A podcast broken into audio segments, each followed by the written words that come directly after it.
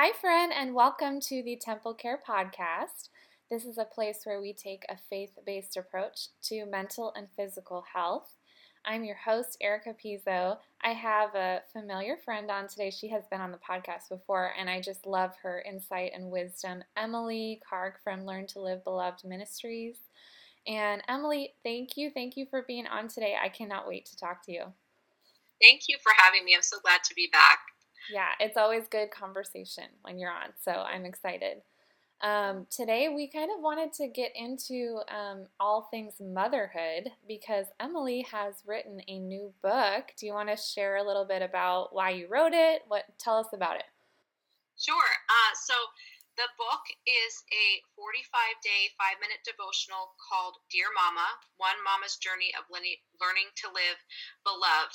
And it's just little short, um, open letters, if you will, written from me to all the moms out there that struggle like me, that struggle like moms, and kind of just pulling the veil back on the struggles and talking openly and honest about them. And then there is um, some scripture and a reflection and challenge question. And um, I originally wrote most of this as little blurbs on Instagram, just trying to be authentic and trying to um, provide an atmosphere where other women, specifically moms, could show up and be like, oh, I feel that way too, and it's okay to say, and I don't have to feel guilty about that. Um, and then God prompted me to put it all together and turn it into a devotional. And so um, I just hope that it encourages other moms to know that they're not alone and to also, um, in that struggle of motherhood, in those dark days, to wrestle well with God and surrender at the foot of the cross and find that He loves you and all your mess and all your mom guilt. Uh, he's there and He's proud of you. Mm-hmm. I love that. I feel like we all just need to hear that. That's just something that as as moms, I think we beat ourselves up a lot, and um, I think we can have this constant um, script of guilt and shame.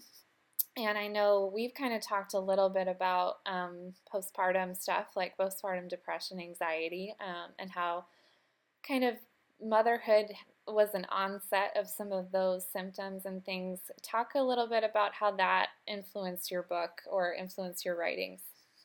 Sure. So, I mean, I, as long as I remember, I wanted to be a wife and mom. When other girls were going um, to school to be teachers and doctors and knew since a little girl that they wanted to be that said career title, I knew I wanted to be a wife and mom. And I kind of had put all my eggs in that basket and in some ways rushed my life to that point. Of course, we know God's sovereign and all that, so I'm not going to regret.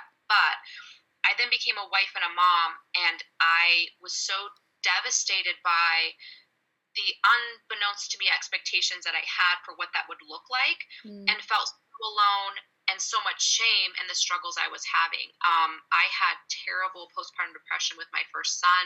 There was so much pressure to breastfeed, to do the cried out method, but also to, you know, um, hold and coddle, but so many do's and don'ts. And I um, was just under so much darkness and oppression from the enemy, and it stole so much from me, which only added more guilt upon more guilt, and the enemy constantly telling me, like, you don't deserve to be here, you don't mm. deserve to be this child's mom, and just always thinking, like, no one told me it was going to be this hard. Mm. Was I not listening, or did no one really talk about this? Because, you know, when I remember sitting, even when I was pregnant, I was already struggling when I was pregnant just with all of all the different hormones. And I remember going, I don't know, seven, eight months pregnant. I was huge, not cute. And sitting in the uh, in the obstetrician's office and looking over at the magazine of this beautiful celebrity. I mean, you know, gorgeous. And I was like, you lied to me.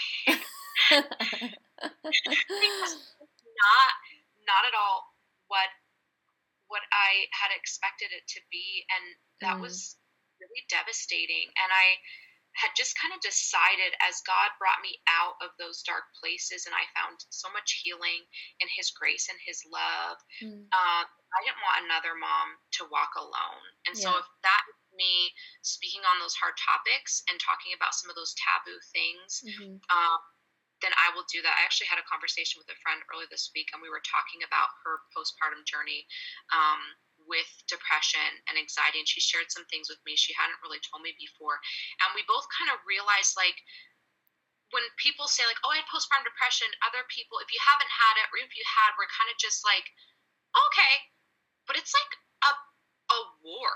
You yeah. went through a war if you went through that and only people who went through it can understand that. I think we kind of just give this like nod of understanding but we don't really want to talk about it because it's such a dark place. Mm. But we need a place to be able to talk about that mm-hmm. because mm-hmm. a lot of us are still carrying around guilt and shame from things that we didn't even recognize at the time were not our fault. Yeah, yeah. That's really powerful. I remember I was leading a group of moms um, for like kind of a MOPS type group, and um, I remember one morning they were all sharing how they had dealt with postpartum depression and anxiety. And this was with my first child, and I didn't know what any of that felt like. And I remember feeling like, wow, um, this is really heavy. Like, and thank you, God, for not letting me go through this. but then um, when my second one came along, it really um, it threw me for a loop and my health started to decline so rapidly um, that I did find myself in that place. And, you know, I'm really glad that God gave me that chance to sit with those moms um, to kind of give me a stepping stone into like, this is this is normal like a lot of other moms are going through this and to not keep me in isolation for that time you know and to not make me think i'm the only one that's ever felt this way. And i think that we put you know like these expectations around motherhood and we think it's going to be um, so beautiful and wonderful and flowers and daisies everywhere but then it's like when we are met with the hard reality of um, laying down our lives every single day for these little people um, it's like it, it doesn't match up with what our expectations were um, and i think that's where we can find ourselves in that dark place too um, you know and i i always dreamed of being a mom as well. Like I can, you know, I had career ambitions too, but I think um, deep down I really wanted to be a stay-at-home mom. And then I got my dream, and then I was like, wow, why am I not enjoying it? like the same, you know, like why do I feel so horrible? Like yeah. um and a lot of that was health stuff, but a lot of it was also just expectations and I think you know, um, one thing that for me was really impactful was learning to hold um, both joy and sorrow at the same time. Like, I knew that I could feel sorrow over my health and how I was feeling in a day, but I could also laugh at my son's silly faces that he was making. You know, like I could feel the range of emotions in one day, and that didn't make me wrong for feeling joy and sorrow at the same time. You know, I think we sometimes think I need either need to be happy 100% of the time or I need to be down 100% of the time. And I can't feel both of those things in one day. You know, and I mm-hmm. think it, that was helpful for me in my journey, you know, to yeah. feel to hold both of those in at the same time. Yeah, I love that. I think the um the comparison in motherhood is super hard too, and that only continues to perpetuate that guilt that we already have that the enemy wants to bring on us for feeling like we should feel a certain way and some things like you said your health that's out of your control. Um, postpartum depression mental health that's out of your control. And I, I don't think we're given permission to to feel that and to own that and then also you have all this comparison and all this mom shaming and guilt going on for if you are organic or use essential oils or now you don't now there's so many businesses where people's whole instagram pages are about their wellness topic and that it, it's fine. It's it's wonderful, and I, am so glad we have those resources. But then sometimes the enemy uses that to speak against our own insecurities mm. uh, because really that mom is doing it so much better. And if she's doing that and i'm doing this how can we both be right? Yeah. That must mean i'm wrong. And i think something god revealed to me i know something god revealed to me is that you erica and me emily can do two completely different things. I can feed my kids organic everything and do essential oils all day long and everything clean, and I can co sleep and breastfeed and do all the beautiful things. And Erica, you could feed your kids garbage, and we could still both be right before God and mm. be loving authentic, beautiful moms because God has called us to different walks. God has called us to different, um, raising different children. I don't know where your children are going to be someday. Maybe they need a gut that is prepared to eat garbage.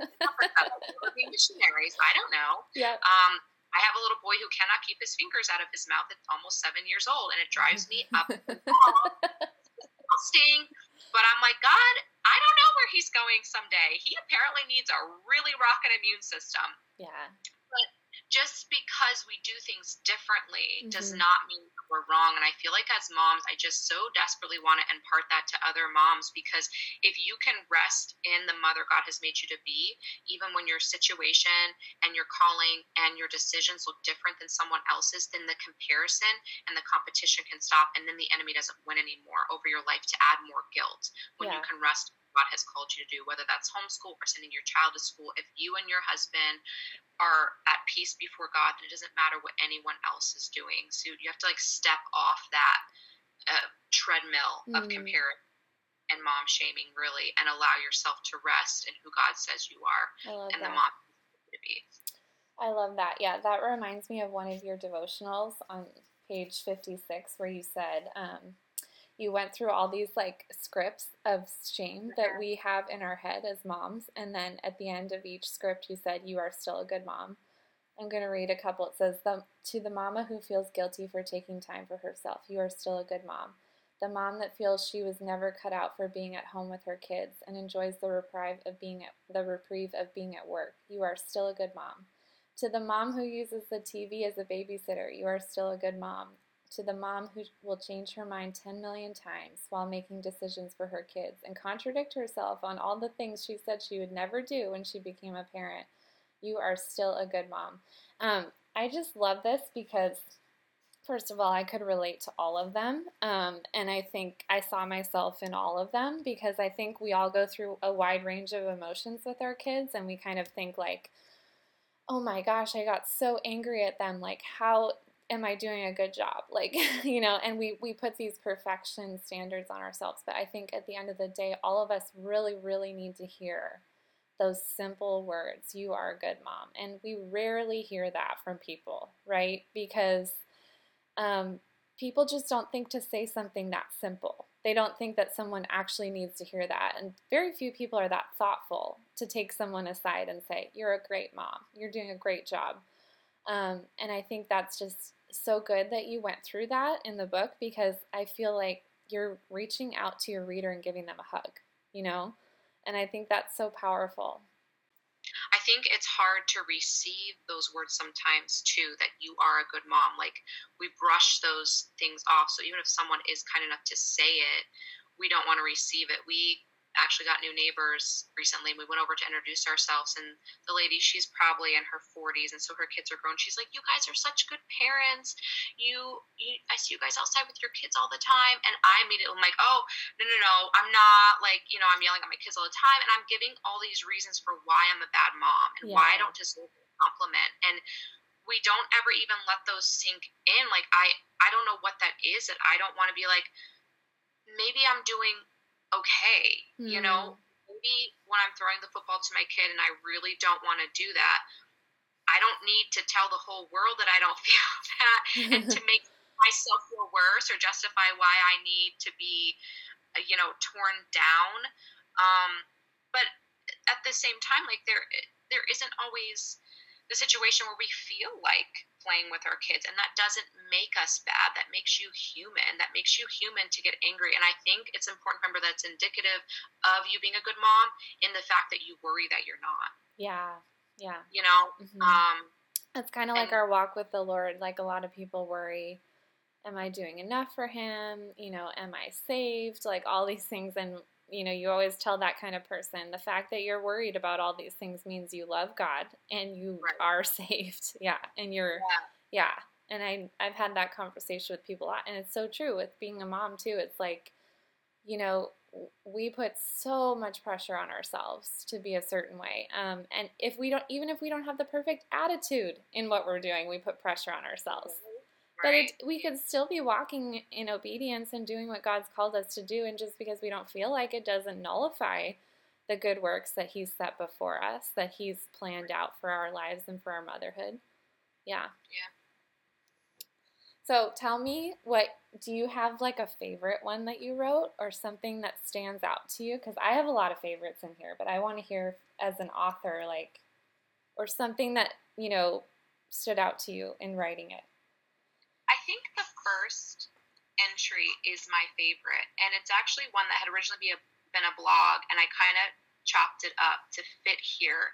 Um, but it felt important for the reader to know kind of where I had came from, and I give um, a little background just that I what I had said in the beginning of the podcast. You know, I had wanted to be a mom for so long, and then here I was, and now I felt like such a fraud, and I felt um, so discouraged and all the comparison and stuff and what god had to teach me in that time frame was the word beloved that underneath all the labels the world would give me that i thought would mean achievement and success and so good mom good wife you know mm-hmm. and when i'm mm. failing at those things then who am I? What's the opposite? Bad. And so now I'm wearing that label and I'm wearing that heaviness and that discouragement and that shame what God has done on the cross for us is gift us the word beloved. He took on bad mom, he took on bad wife, he took on adulterer and whore and screaming angry mom and postpartum depression and shame for all those things mm. and hands us back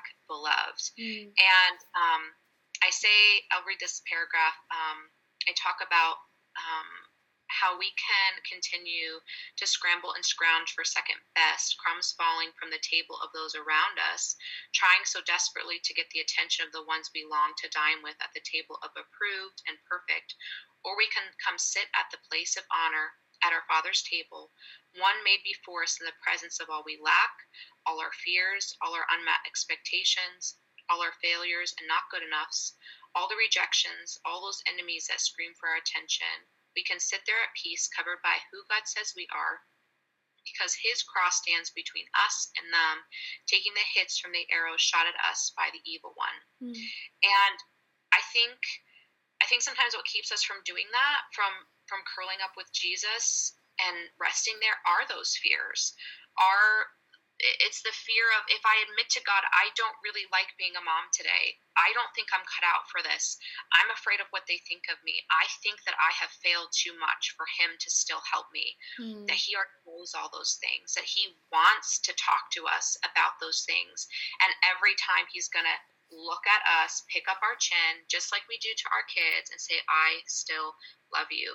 There are so many times when my kids have a meltdown and a fit and I don't always respond correctly and God just prompts my heart to go back later and just pick up their chin and look at them and be like, I still love you. Yeah. No matter what you do, this is not who you are and I love you. And I don't know that it makes the whole situation perfect and right and and all that, but I want them to know as they walk away, knowing the guilt and the shame the enemy tries to put on me, that I can speak into that whatever lies may be going in their head. Maybe it's not, but I want to take the opportunity to remind them that they are loved and that love is never, never changing. And mm. that's God's love for us. It's that parental love that so often I'm reminded by in this journey of motherhood when I'm doing something with my kids. Maybe I've lost my temper and I'm saying, like, um, that's it, no more, no more chance.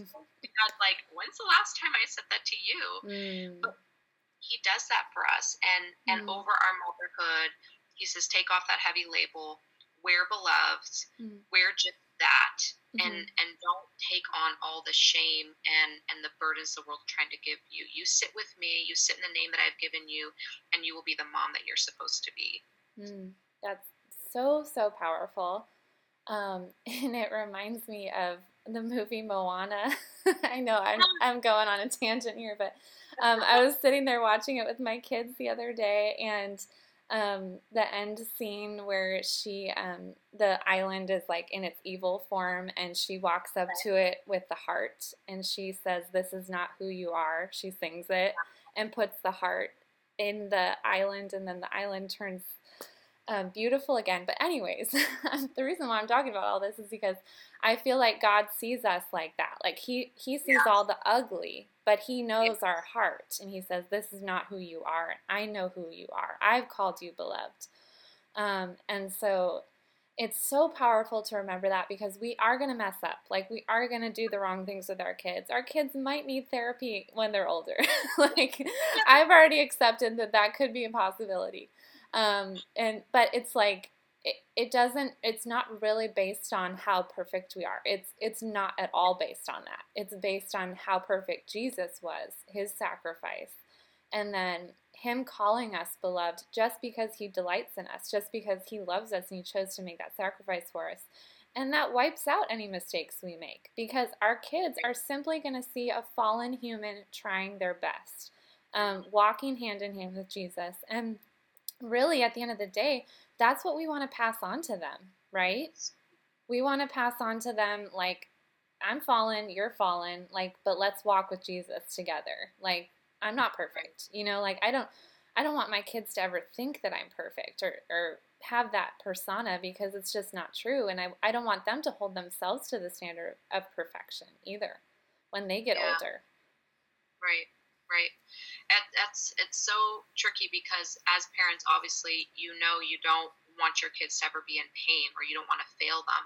But if we never fail them, God reminds me all the time, if we never fail them, and if we could fix all their problems and they never had to sit in angst or fear or um, feeling badly about something they did, why would they need Jesus? We would mm. fulfill all their needs and they would never need Jesus. So I'm not mm. saying abandon your child on the side of the road, but I am saying when God is asking you to let your child make that hard decision and you know they're probably going to fall flat on their face, trust God to catch them yeah. and use you to be part of that, being his hands and feet and showing grace. Because mm. um, I think our job as parents, yes, it is to protect our kids. There are, you know, real things. Um, but it's, it's in a, it's only in certain areas, like other areas, it's to lead them to Christ and let Him protect them. Yeah. You know. Yeah. Um, not so much about how can we make sure nothing terrible ever happens to our kids. They never get a bad grade and they never fall down off the bike. Like if they never fell down, how would they learn to walk? Mm. Um, it's just important to know that sometimes those things have to happen and that's not because you failed. I guess like that's the point. Like yeah. we take it all ourselves. Oh, if I had done this. Okay, so for example, my my older son is has perfection tendencies as his recovering perfectionist mother. and so I knew like it was grades were never a big deal at home. Um, I always worked hard. I always wanted to work hard. I didn't get the best grades because I struggled in school, but I always did my best. And so mm-hmm. that's what we've passed on to Lincoln. But he comes home from school and gets a 98 and he's upset I wanted a 100 and the other kids got a 100 and cries about it. I'm like, God, did I fail? Like, what did I do that he thinks he's 100? Like, I tried so hard not to make a big deal. Right. La, la, la, la. But it's like, but Lincoln's still Lincoln, and Lincoln still needs to learn me. So maybe it's mm. not that mm. you fail.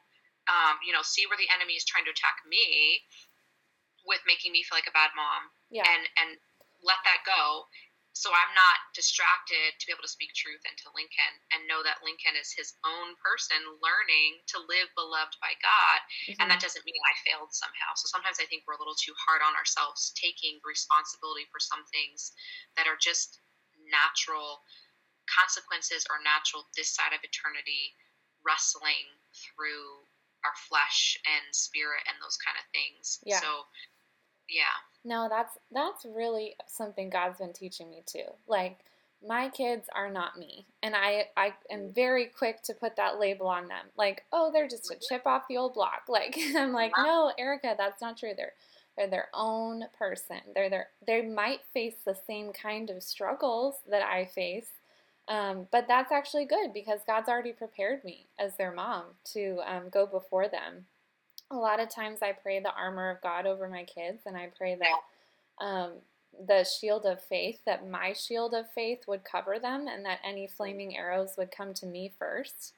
Um, and I feel like God's been answering that a lot and having me go through the struggle before I walk them through a similar struggle, you know? Yeah.